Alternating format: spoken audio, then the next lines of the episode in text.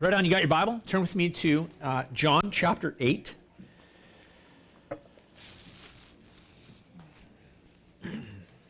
John chapter 8. And actually, would you stand with me? Let's stand together. Let's, let's read this text uh, this morning. It's a great text. Actually, pick it up in chapter 7, verse 53. It says this They went each to his own house, but Jesus went to the Mount of Olives. Early in the morning, he came again to the temple. All the people came to him, and he sat down and taught them. The scribes and the Pharisees brought a woman who had been caught in adultery. And placing her in the midst, they said to him, Teacher, this woman has been caught in the act of adultery. Now in the law of Moses, now in the law Moses commanded us to stone such a woman. So what do you say? They said this to test him that they might have some charge against, to bring against him. Jesus bent down and wrote with his finger on the ground. And as they continued to ask him, he stood up and said to them, Let him who is without sin among you be the first to throw the stone at her. And once more he bent down and wrote on the ground. But when they heard it, they went away one by one, beginning with the older ones. And Jesus was left alone with the woman standing before him. Jesus stood up and said to her, Woman, where are they? Has no one condemned you? She said, No one, Lord. And Jesus said, Neither do I condemn you. Go, and from now on sin no more. verse 12, again Jesus spoke to them, saying, I am the light of the world. Whoever follows me will not walk in darkness, but will have the light of life. Let's pray. Lord, we just thank you for your word this morning. And Jesus, uh, it's our desire to meet with you. I just think about sitting at your feet this morning as we consider your word and consider what John tells us in his gospel. And Lord, we want to hear what your spirit says to the church. We want to hear what you're saying to us, Lord. And we pray, God, that you would just give us a spirit, Lord, of wisdom and revelation this morning that we, kn- we might know you better, that we might comprehend who you are more, Jesus, that we might get into the heart of this story and have you touch our hearts and change us, Lord. And so, uh, Jesus, reveal yourself to us, we pray. Transform us, we pray. In your name. Amen. Right on, you may be seated. Cool story, eh? This is a great story. I mean, you got to you got to love this story. And it's interesting because you read it. I don't know if you saw it at the top of the page. I'm sure you did. You've seen it if you've read the Gospel of John at some point in time. That this story is actually put with square brackets around it uh, from, from chapter 7, verse 53 to chapter 8, verse uh, 11 there. There's square brackets, and, and most Bibles have this little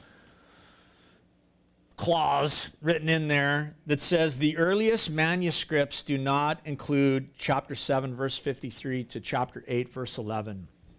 And so, kind of the question is when you come to this text, I mean, it's interesting how that sets you up for reading it. It's like the first thing that you you ask yourself is is this legit? Like should this should this be in the scripture or or is it part of the scripture?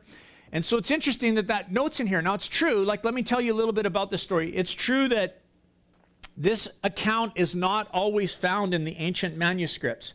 And in fact, some of the manuscripts that it is found in, it's not placed in this part of John's gospel. It's set at the end.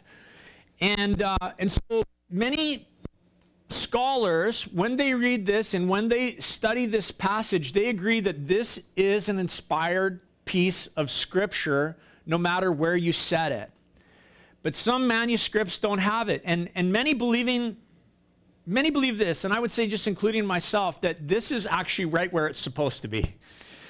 I didn't just happen to believe in God's ability to like look after his word. Like if he can't maintain a book for a couple thousand years, he's not worthy of my praise and worship. I just have to say that, like honestly. And so I think it's landed right exactly where it's supposed to be, where the Spirit of God would have it you read this story and it's like awesome. Like this is only this is a Jesus story. A human being couldn't invent a story like this. Like there's too many crazy things going on. It fits perfectly with the character of Jesus. It fits perfectly with the character of the Pharisees. It has all the marks of being genuine. And, and it's been suggested that, that the reason why it was left out of some of the manuscripts was this is, is that people have fears about this text because it's like messy. It's like, oh, well, this can't be in the gospel. Like, look at this story about Jesus and a woman caught in adultery. And maybe people are going to read this and they're going to come to some sort of superficial conclusion that, that Jesus says adultery is okay. And so we better like sanitize the scripture. We better clean it up because the Holy Spirit can't manage to do that in hearts and lives. And so we'll just we'll just edit that out because it's uncomfortable for us. And it's it's interesting how, you know, human beings could do something like that, handle the scripture and the word of God that way. We we know this, we're going to see this. Jesus is not condoning immorality here. He's not condoning adultery here. Uh, but it, it's crazy how we can say, well, you know, I think God needs me to sanitize who He is. Sanitize His word. Just take the edge off a little bit. You know, this is uncomfortable. This part of the gospel story is a little bit uncomfortable. And, and so, you know, what a bad decision the Spirit of God made to put it in there. I'll just take it out, I'll edit it out. It's crazy when you think of it. And I really think that that's what's happened. And so, you know, why is this in the scripture? Now, today, we're reading it because it's true. That's why. Because God wants us to go through this story. And this story is beautiful because this story tells us that the primary concern of Jesus is not to punish someone who's doing wrong. The primary concern of Jesus is to correct them, to lead them to repentance. The scripture tells us that it's the kindness of God that leads us to repentance. It's not that Jesus wants the sinner, the wrongdoer, to get off scot free, but he wants to put them right. He wants to bring them into correct relationship with the Father, turning from sin and turning to faith in Christ Jesus. And, and Jesus' primary concern is always that for you and I. It's like, you know, we get, we get this idea that it's like he always wants to come down on the wrongdoer, but that's, I mean, he does. Believe me, he does. But first and foremost, he wants to bring people back into right relationship with himself and with his Father. And, and Jesus is just that perfect blend of justice and, and mercy at the same time. And so this story shows his wisdom. It's amazing, really, and how he escapes this trap that's set for him. Like, this is a trap that's set, there's no doubt about it. And if you like really stop and think about this, this is a perfect trap. It's perfect. Like it's totally brilliant. Like on a human level, there is no way to escape the trap that these men have set for Jesus. And it's sinister. Like I read this, it's like sinister. There's no, there's no sincerity in their plan and their hearts towards Jesus. This isn't about righteousness. This isn't about morality in Jerusalem and morality in marriage. It has nothing to do with that. This is not about justice in God's law. This was about trapping Jesus because these men wanted to kill him. We've already seen this. Lots in this gospel. They wanted to kill him. And this is a good trap. You know, a number of years ago, we were uh, we went camping, and actually, Amy and Ben were getting ready to go on the mission field, and we were just trying to sneak all the time we could together. And so we planned a camping trip and we went to Monck Park, just outside of Merritt. What's that lake called there, by the way? I forget. Nicola Lake. We were on Nicola Lake. And uh, I'd camped there when I was a kid with my grandparents. We'd had family kind of campouts there and remember feeding the squirrels and all that kind of stuff. And so we're setting up camp, and Amy's boys are little, and just Helena's there. Charlotte's not born, and my boys are just slightly older. Everybody's young. And Ben and I are trying to get tents set up and it's hot out. I mean, we had we, we ended up in one of these campsites where there wasn't a tree anywhere, so it was just all sun beating down on us. And so to get the boys busy right away, I said, "Hey, why don't you guys go trap some squirrels? Because these little ground squirrels were everywhere." And so, you know, it was like perfect. We were there for like a week. And Jonah and Eli and Luke and Simon spent the whole time just trying to trap squirrels and it was brilliant. And, and they had no success whatsoever. but Ben and I would feed them stuff. Well, here, try this rope, you know, we'll try this box. We do this thing. So we camp and we have a great time. And on the last day, we're like packing up the tents, and all of a sudden, Jonah's like, I got one, I got one, I got one. And I'm like, no way. Ben and I look at each other and we go cruising over there. He's like, I got it. I, I threw a rock and I hit it. And, and so we go over and, and poor Jonah, I'm telling this story on him. You know, I shouldn't do this. But here's Squirrel and he's laying on the ground. And he's like, I got him, Dad. I got him. And I said, Oh, bud, I don't think that squirrel's doing very well. In fact, you did, you, you tagged him. I think he's a goner. We're not going to celebrate his capture. We got to have a funeral here. And, uh, and so we're standing over this squirrel. You can, you can imagine these boys. Jonah's probably nine, I guess, and everybody else is younger.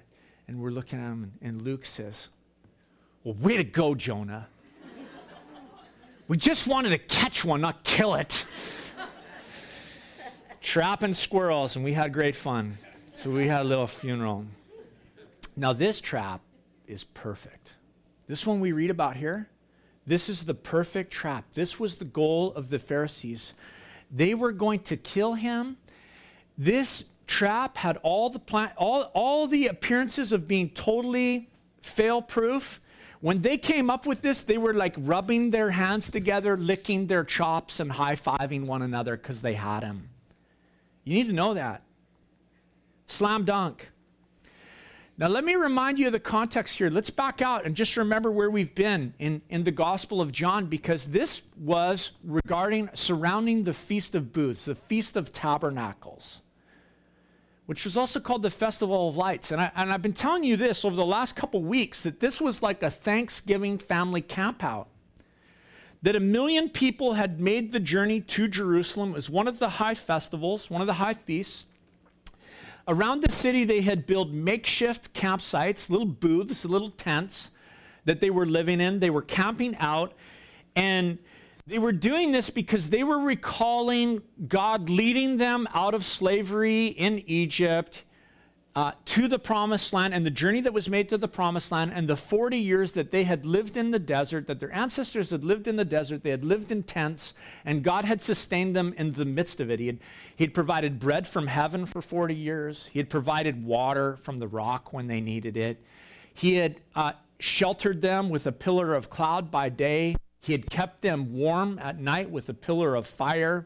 When that pillar of cloud or pillar of fire picked up and moved, they packed up camp and they followed the presence of God. God had led them, He had directed them, He had looked after them for 40 years. He had sustained them in the wilderness until that generation had passed, and He could lead a new generation into the promised land of Israel and out of tents and into permanent homes. And so the Feast of Booths was this week long celebration that they recounted the faithfulness of God. And yet we read this, and John chapter 7 tells us this on, on the last and greatest day, on the greatest day of the feast, Jesus stood up in the temple courts. And John chapter 7, verse 37 and 38 says that Jesus proclaimed this If anyone thirsts, let him come to me and drink. Whoever believes in me, as the scripture has said, out of his heart will flow rivers of living water. In other words, just as the Lord provided for you in the wilderness, just as the Lord sustained you in that dry land and water was provided from the rock, so too, if you come to me, if you believe in me, then just like water was provided for their, their physical bodies, your ancestors' physical bodies, so I'll provide water for your soul. I will nourish and wet your soul. I will quench your thirst if you come to me.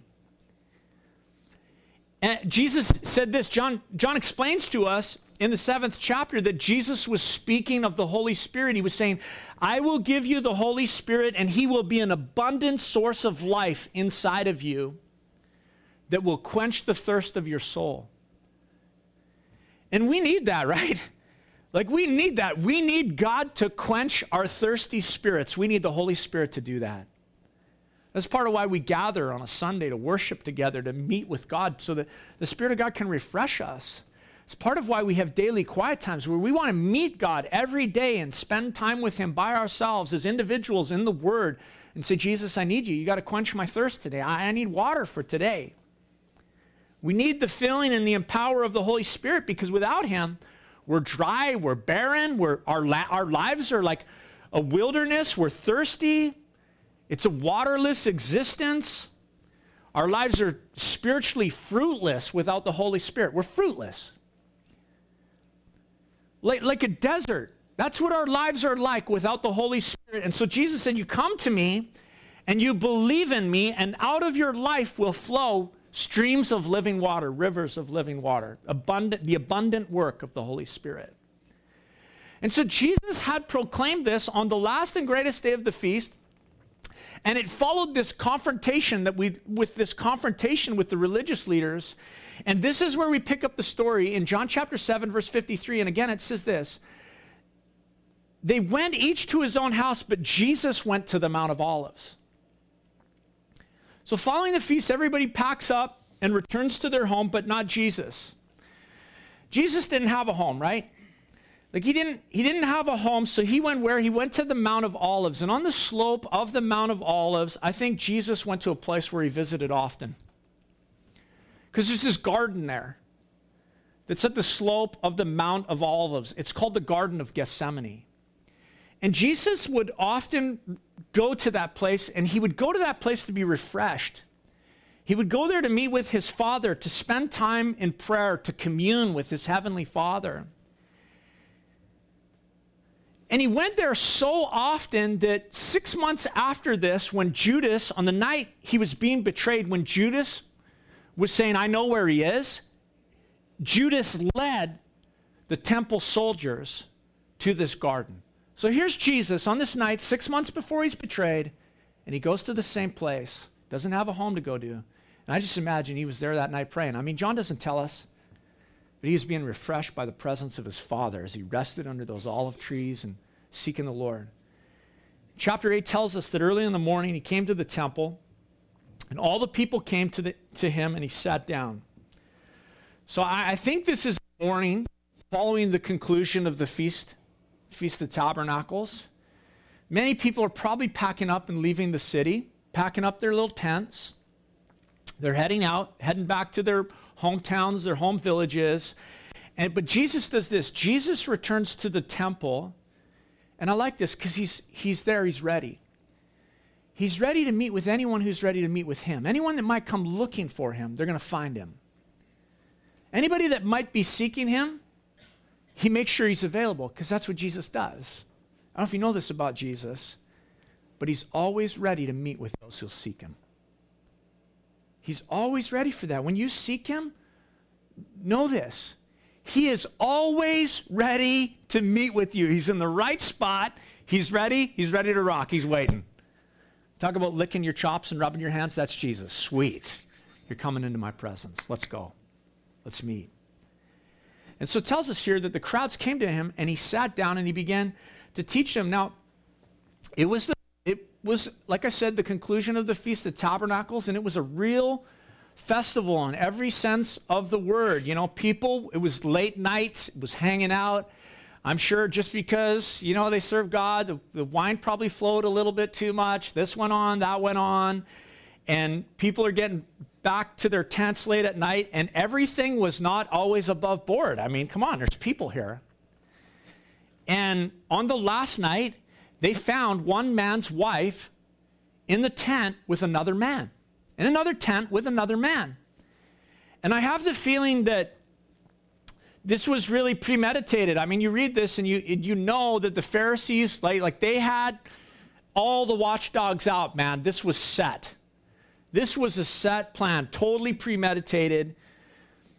And they knew this that not everything was always above board amongst the people. And so we can just be on the watch and we'll catch somebody and then we can set Jesus up in the perfect perfect perfect trap. And so verse 3, I want to read this again. Verse 3. The scribes and the Pharisees brought a woman who had been caught in adultery. And placing her in the midst, they said to him, Teacher, this woman has been caught in the act of adultery. Now, in the law, Moses commanded us to stone such a woman. So, what do you say? This they said to test him that they might have some charge to bring against him. Jesus bent down and he wrote with his finger on the ground. And as they continued to ask him, he stood up and said to them, Let him who is without sin among you be the first to throw a stone at her. And once more he bent down and he wrote on the ground. But when they heard it, they went away one by one, beginning with the older ones, and Jesus was left alone with her, sta- alone with the woman standing before him. Man, this is a dark story. When you read this, this like shows the darkness of a human heart that they would like manipulate, that they would plan, that they would contrive this whole thing, that it would all be set up as a trap. And it's crazy when you read about these men. The first thing we see is that they they bring the woman, but who don't they bring? The man. Like what the heck? The law required Mosaic law required that both be punished. It was equal punishment. It wasn't just the woman who was to be stoned to death. And we know what that means, right? I should probably just adjust that culturally, the context. That means you're not smoking something, you're picking up rocks, and you're killing someone.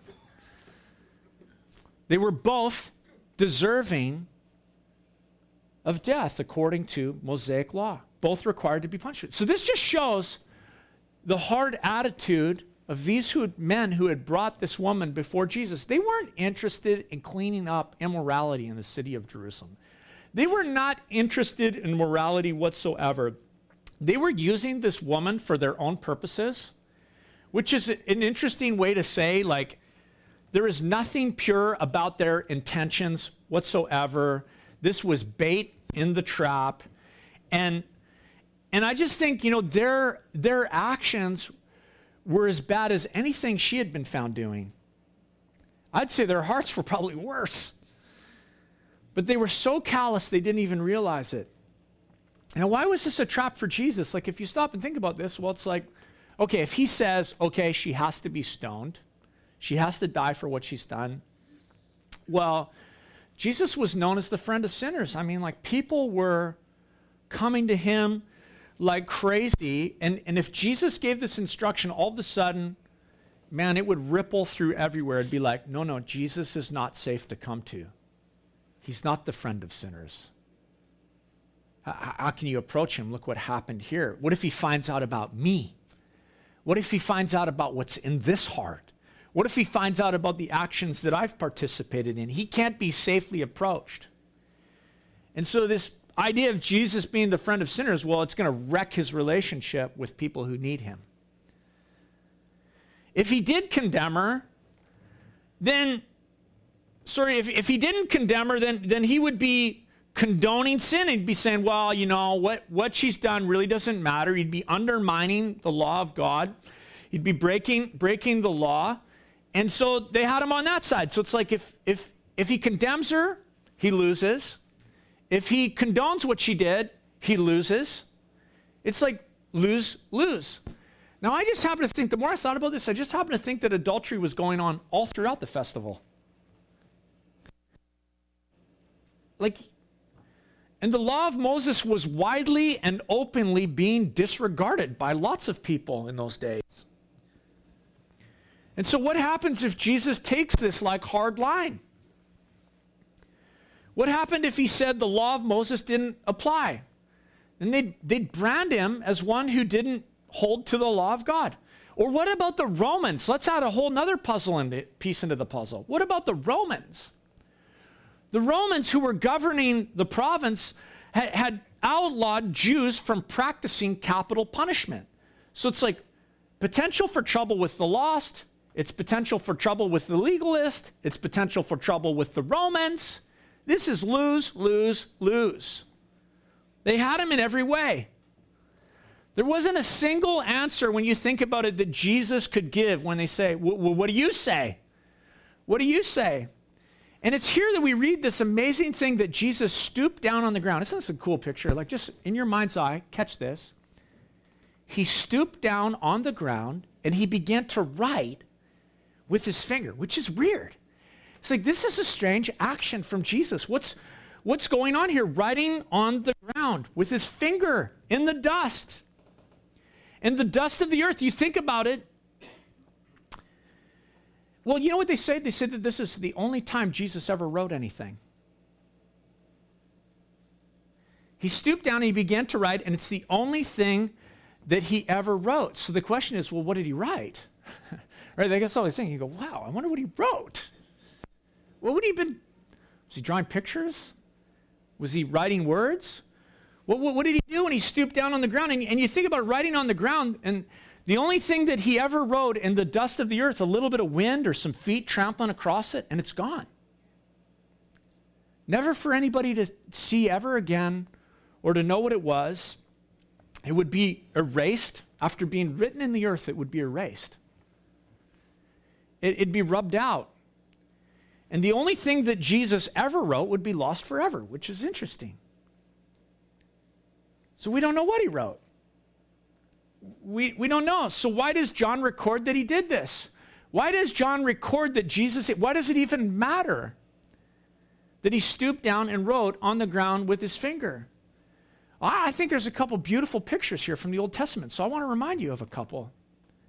See, back in the Old Testament, during the Exodus that had just been celebrated, all that wilderness wandering and the times of meeting with God, during the Exodus, Moses had gone up a mountain. Exodus chapter 31 tells us that God had used his finger, and with his finger, he had inscribed not in the dust of the earth, he had, he had inscribed something on stone tablets Ten Commandments. And he'd given them to Moses, and they were to be taught to the people. Now, here's Jesus with the finger, and he's writing not in stone tablets, he's writing in the dust of the earth. If you were to flip to Daniel chapter 5, you don't have to go there. I'm going to tell you what happened in Daniel chapter 5, but I would encourage you go home and read Daniel chapter 5 today, okay? Do this. Daniel chapter 5 tells us about a time when the Babylonian king, King Belshazzar, was hosting a banquet in his royal palace and they were partying hard. It was like a festival, like what had just happened in Jerusalem. And they were drinking, and he was blitzed, and his guests were blitzed, and he gave this instruction. He said, Go and get some of those beautiful silver and gold goblets that we've pulled out of the temple, that my father pulled out of the temple in Jerusalem, and let's, let's party some more. And the scripture says that he handed out these goblets. Daniel tells us this. And the wine was being poured, and he cursed God. And he worshiped the gods of gold and silver and in his drunken state, he, he blasphemed the Lord. He misused these objects that had come from the temple. Now imagine this, picture this. Jesus is sitting in the temple while he's writing in the dust of the earth. He's in the temple grounds. Belshazzar, all these centuries earlier, was misusing these articles from the temple. The very things that had once been used in the presence of God. And he drank from them. He cursed the Lord. He laughed at the people of God. He blasphemed against the Lord. And Daniel chapter 5 tells us that suddenly, before him and a guest, a hand appeared. And the hand, the finger of the hand began to inscribe something on the wall of the Babylonian palace. This is an incredible story. That's why you got to go home and read it this afternoon. And, and the scripture tells us that his heart basically dropped to the floor when he saw this hand writing on the wall. And so they couldn't get anybody to interpret what was written on the wall. So finally, his mother said, Oh, there's this guy, Daniel, this old guy who served your father. So they get Daniel, and Daniel comes, and Daniel interprets what's been written on the wall. And Daniel says, The message is this from God to you, King Belshazzar. Here's the message you have been weighed in the balances and you have been found wanting. In fact, Daniel said this God has numbered your days, Belshazzar. You have been weighed in the balances and you have fallen short. You have been found wanting. And your kingdom's about to be brought to an end. And history tells us and this is in the book of Daniel that that very night the Medo Persians came under the wall. They diverted the river that was coming into the city of Babylon and they came under the wall of the city and they killed Belshazzar that very night. And Daniel was raised to power in the new kingdom, the Medo Persian kingdom. God had judged the Babylonian king that very night when he was attacked and defeated. Now, I just wonder this. Let me just throw something out for fun. The words that Daniel interpreted that were written on the wall were these words Mene, Mene, Tekel, Parsin. Your days are numbered, you've been weighed in the balances, and you've been found wanting. I wonder if Jesus wrote those same four words on the ground. Mene, mene, tekel, parison. The same words that had been written on the wall of the Babylonian palace. I think Jesus this day gave a judgment. God's numbered your days. Your kingdom has been found wanting. He's sitting in the temple. Your kingdom has been found wanting, and it's going to be brought to an end. You've been weighed in the balances. And as Jesus stooped and he wrote on the ground, the scripture tells us the Pharisees continued to press him. It's not like they asked this question once. Look at verse 7. He's down on the ground already. And as they continued to ask him, he stood up and said to them, Let him who is without sin among you be the first to throw a stone at her. And then verse 8, check out verse 8. And once more, he bent down and he wrote on the ground. So he goes down a second time and he begins to write again, some more. Jesus gave them an answer, and once more he bent down and he wrote on the ground. So a second time, Jesus begins to write something, and I think Jeremiah prophesied about what Jesus wrote. So I want you to turn in your Bible to Jeremiah chapter 17. And you need to go there in your Bible. You need to mark this in your Bible. If you got a pen, I want you to mark it this morning. And if you don't have a Bible on you, it's going to come up on, it's going to come up on the screen because this is so powerful. You have to see this. You have to see the prophecy of Jeremiah in Jeremiah chapter 17 verse 13. I'll give you a second to get there. Are you there? Who's there? You there? Okay, good. Okay, 17 verse 13. Let's read this. It says this. O Lord, the hope of Israel, all who forsake you shall be put to shame. Those who turn away from you shall be written in the earth. For they have forsaken the fountain of living water. Is that not incredible? Let's read that again. O Lord, the hope of Israel, all who forsake you shall be put to shame. Those who turn away from you shall be written in the earth, for they have forsaken the Lord, the fountain of living water. These Pharisees had put themselves in the places of judge, and they were being judged by Jesus. And two things I would point out to you, I think the Holy Spirit would point out to you from Jeremiah chapter 17, verse 13. Number one, it says this those who turn away from you shall be written in the earth. Can you say, let's everybody say, written in the earth written in the earth.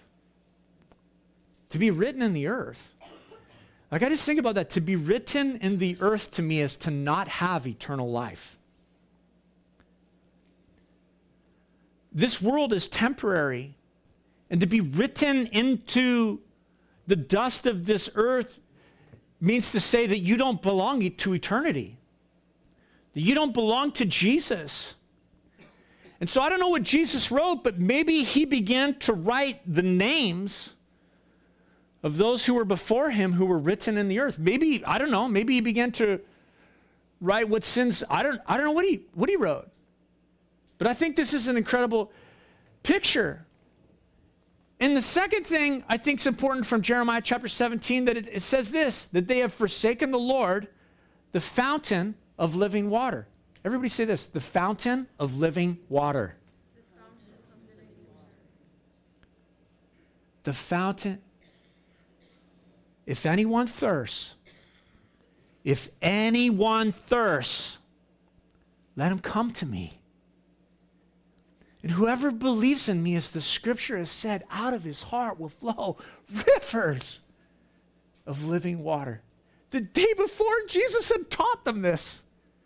The day before, he identified himself as the source of living water, that he would give, that he was the one who would give the Holy Spirit.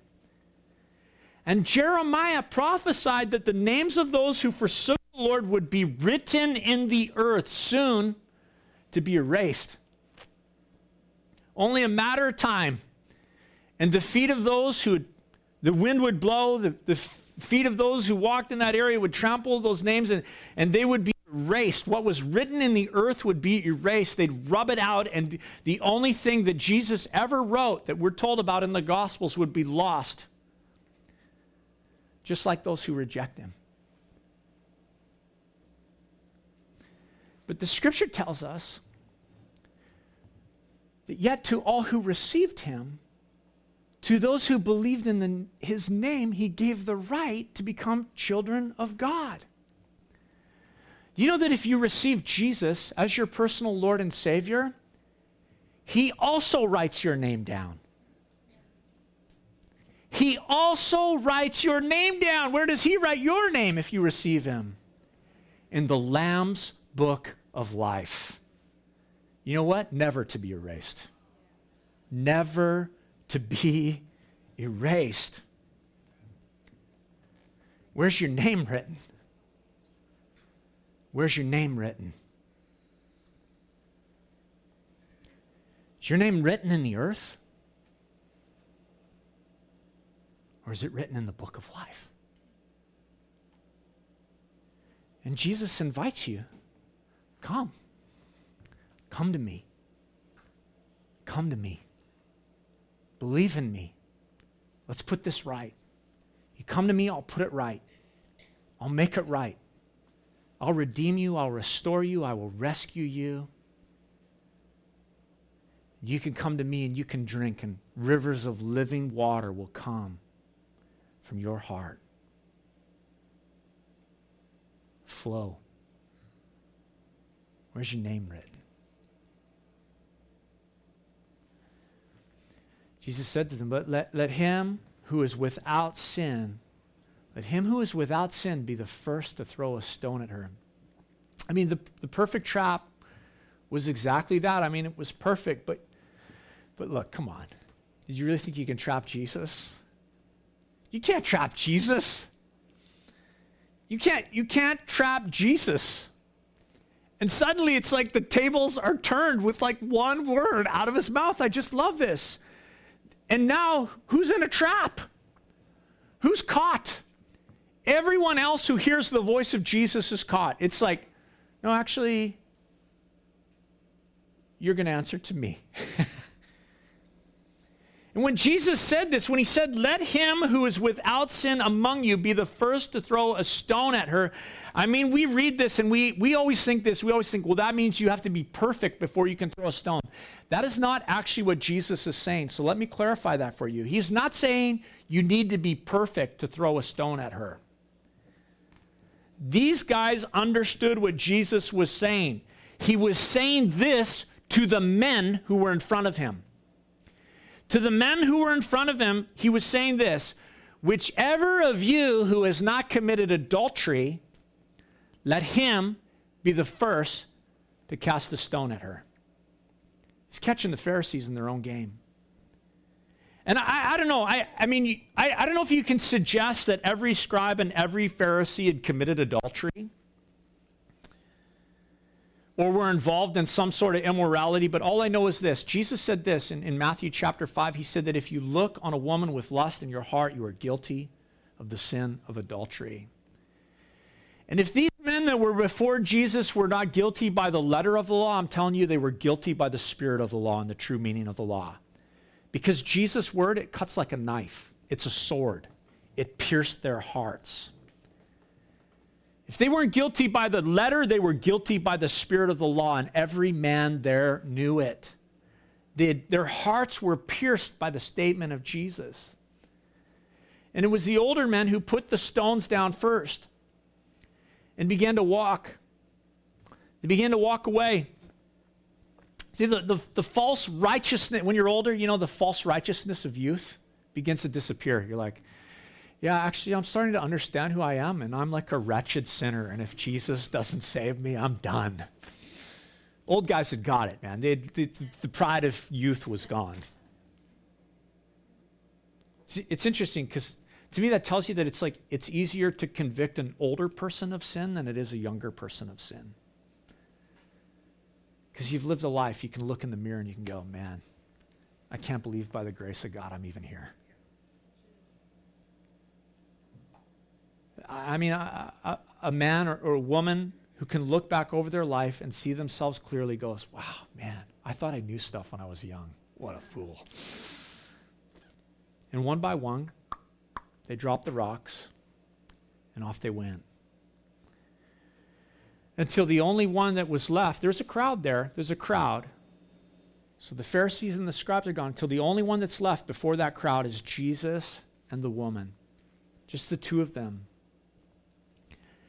It's interesting, she doesn't like get up and take off like running for her life. Like you just imagine this woman, the distraught, the, f- the fear, the humility, the uh, like what an awful scenario. I can't I can't imagine how she felt, but I think this at that moment in front of Jesus, she felt very safe. Because, you know, even when you are dealing with the guilt of sin, there is something safe about finding yourself at the foot of Jesus. Like you've blown it, you've messed up, you've, you, you're off track, you shipwrecked, and you come to the feet of Jesus, and there's something safe there. Something really safe when the guilt of sin is present because, because when Jesus is present, because he's full of grace and truth. And the sinner never feels safe in their sin, but they do feel safe in the presence of Jesus. Guilt and shame are met with his compassion. Guilt and shame are met with forgiveness, with grace. That calls you as a sinner, that calls you and says, Go.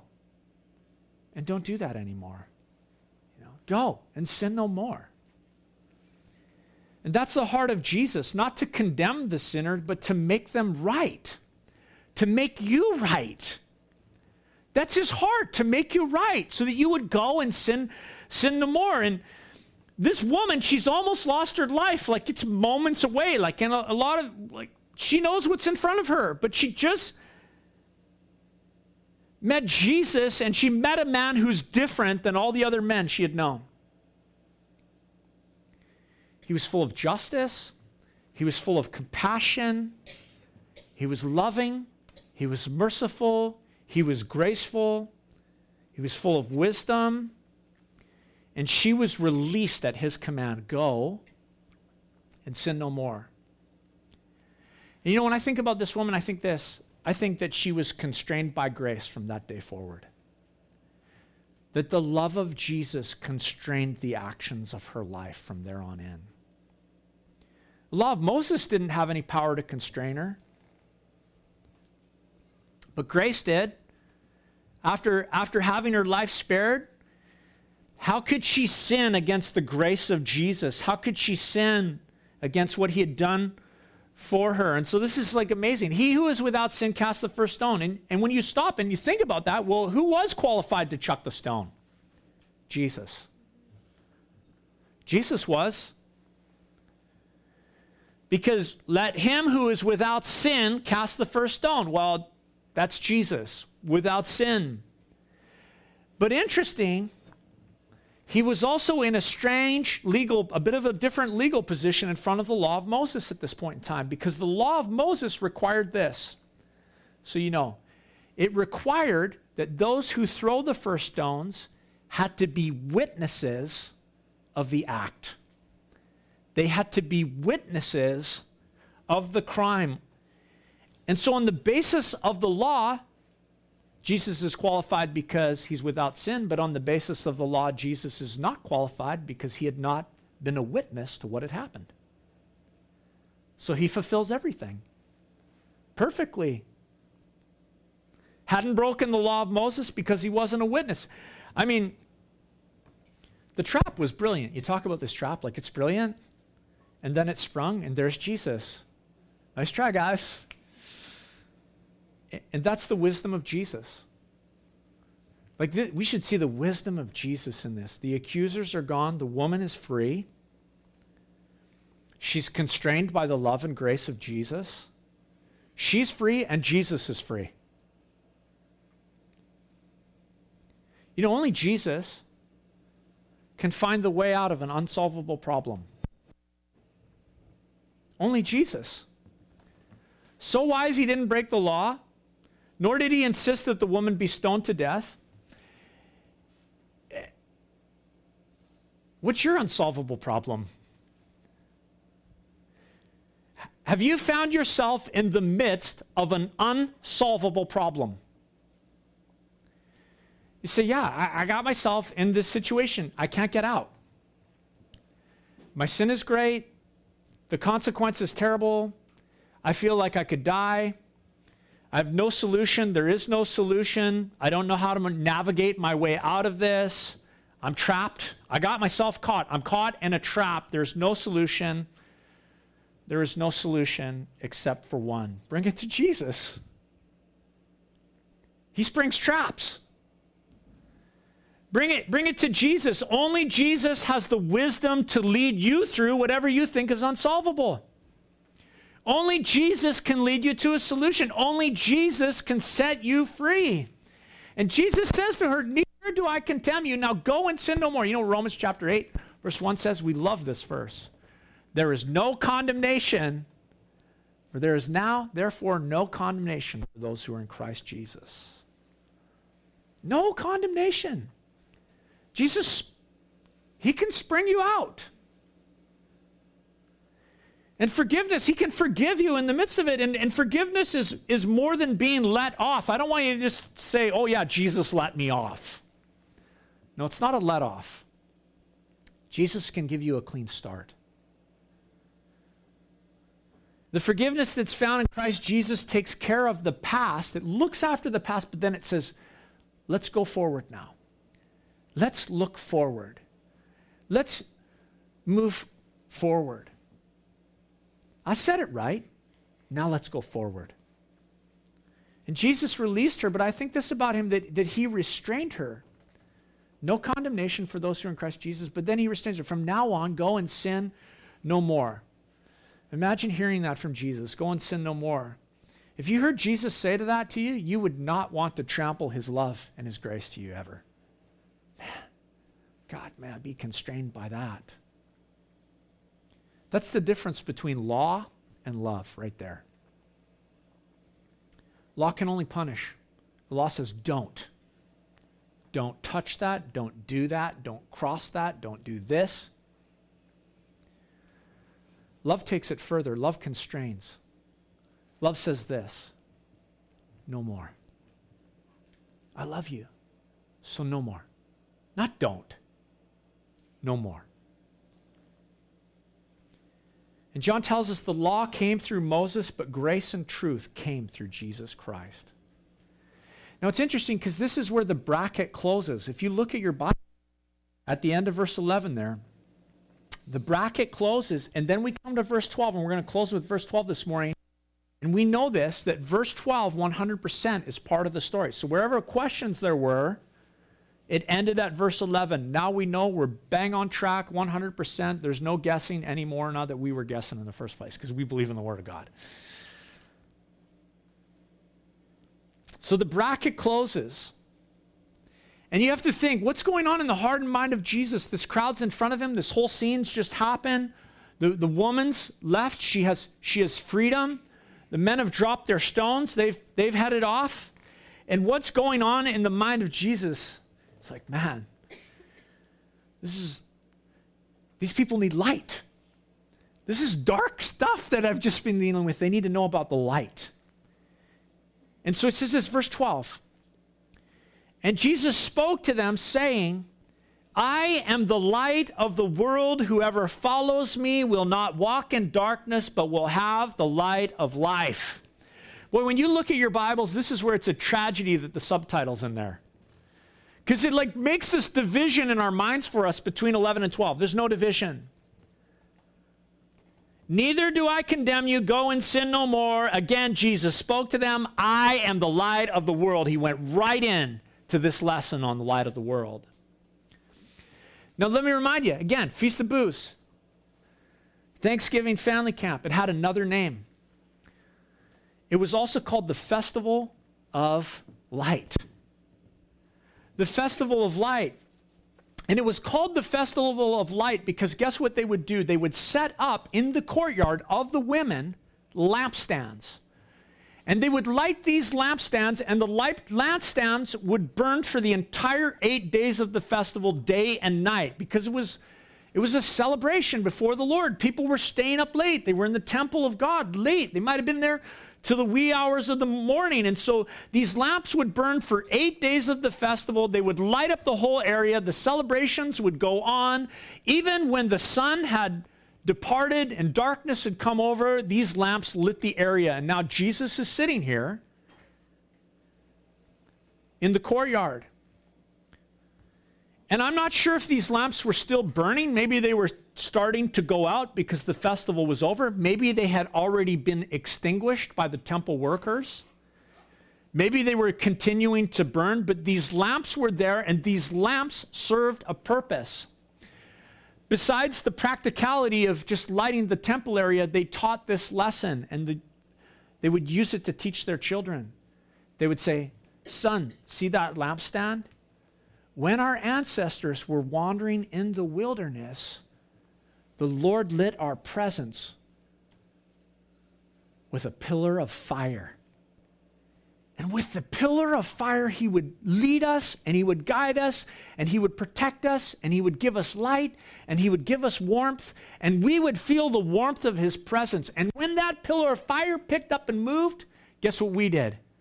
We packed up camp and we followed that pillar of fire wherever it went. The crowd that had watched the scene between the Pharisees and the woman caught in the act of adultery and Jesus had watched Jesus do this. He sprung the trap. They had heard and they had seen the very wisdom of God in their presence before them. They had heard and seen the wisdom of God in, in the midst of a situation that was unsolvable by the human mind. They had seen the wisdom of God in a situation that was morally dark, depressing. And these lampstands that had lit the festival were burning out, hanging over the, the whole picture. And Jesus looked up at the lampstands and, and he said, I am the light of the world. Follow me. You won't be in darkness. I'll lead you through this dark world.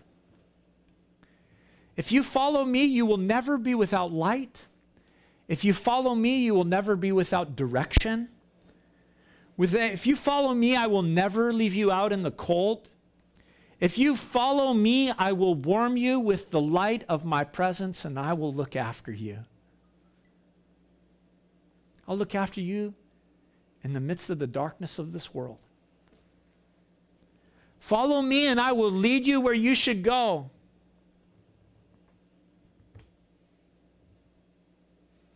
You know, think about the woman. How did she end up in her situation? You know how she ended up in her situation? The, the darkness of the immorality where she was? Simple. She wasn't following Jesus. We've all been in the dark, you know, where you, you're in the dark and then someone flips on the light and you're like, oh, come on, seriously? You know that feeling? Sometimes you have that on Sunday morning. You walk out of this space and you just step in the parking lot. And you're like, oh, so dark in that old nightclub. And it's interesting because it's like painful. It's kind of like this painful reaction from your body, from your eyes, that it's like you got to squint to adjust to the light because you've been in the dark. And when Jesus shines his light on your life, it's like the same reaction. You're like, ooh, that hurts. Okay, I can see clear now, but that just hurt. When the light went on, that hurt. It shocked me. Because it like hurts to see yourself clearly. to look in the mirror in the morning, you know, flip on the light and go, ooh. To see your sin, to see your heart clearly, to see who you are. And the light exposes and shows you yourself, but then the light also does this the light guides. That's why, you know, communities, towns put up lamps all over the place. They put a street light on our street. I was so ticked, man, because I liked that our street was just kind of this dark little alley. And towns put up lights because it's saying, here, you need to know where you're going. Here, so you can identify the direction. Here, so that you know how to, to get home. Here, here, so you know the way to end up at the desired place you, you want to go. Well, Jesus said this I'm the light of the world. And it might hurt for a moment to hear that. But if you follow me, I will guide you, I will lead you. At the Feast of Tabernacles, the people remembered the pillar of light that had led the Israelites through the desert for 40 years. And they did this when the pillar of fire moved, they moved. They packed up. And, and I want to tell you this, I'm going to close here, that, that if you want to follow Jesus, you have to pick up your camp and go wherever he leads. Because Jesus is on the move. Jesus is on the move, and, he, and if you set down your tent pegs too deep, you get left behind. He's on the move, and, and Jesus, his heart is this He never wants to leave you in the condition that He found you. He said, Hey, man, you're going to follow me. We can't stay here. We got to move. So let's move. Let's go to my house. Let's go in my direction. Walk with me. You don't have to stay where you are. And if you follow Jesus, you are going to have to move. You're going to have to fold up your tent and make your home where He is. And unless you keep up with Jesus, you'll find yourself back in moral darkness. But if you follow Him, He will set you free from darkness, He, he will liberate you. It's interesting to think about that. Like, keep close to Jesus and he'll free you. It's like this paradox. You can't say, Well, I want to be free and then do your own thing. If you want to be free, you have to stay close to Jesus. Don't get to go your own way. That won't work. You have to stay close to him. And so Jesus says this follow me. Stay close to me. Submit to me. Walk in my footsteps. Abide in me. Make your home in me. If you walk with me, you will never walk in darkness. If you walk with me, you'll be free and you'll know true freedom, and true freedom is found in walking in my life. That's why Jesus said this if you're really my disciple, you'll hold to my teaching and you'll know the truth, and the truth will set you free. Incredible picture in this passage of Scripture of the darkness of sin and the light of Jesus Christ. And the challenge is this you follow Jesus, and you'll never be in darkness. You won't be in darkness. If you're in darkness, it just identifies where you are in relationship to Jesus. Pack up and come to Him. You'll find grace, you'll find mercy, you'll find truth, you'll find forgiveness. He'll say, We can take care of that. Now let's go. Come with me, my direction. You guys stand with me? Let's pray.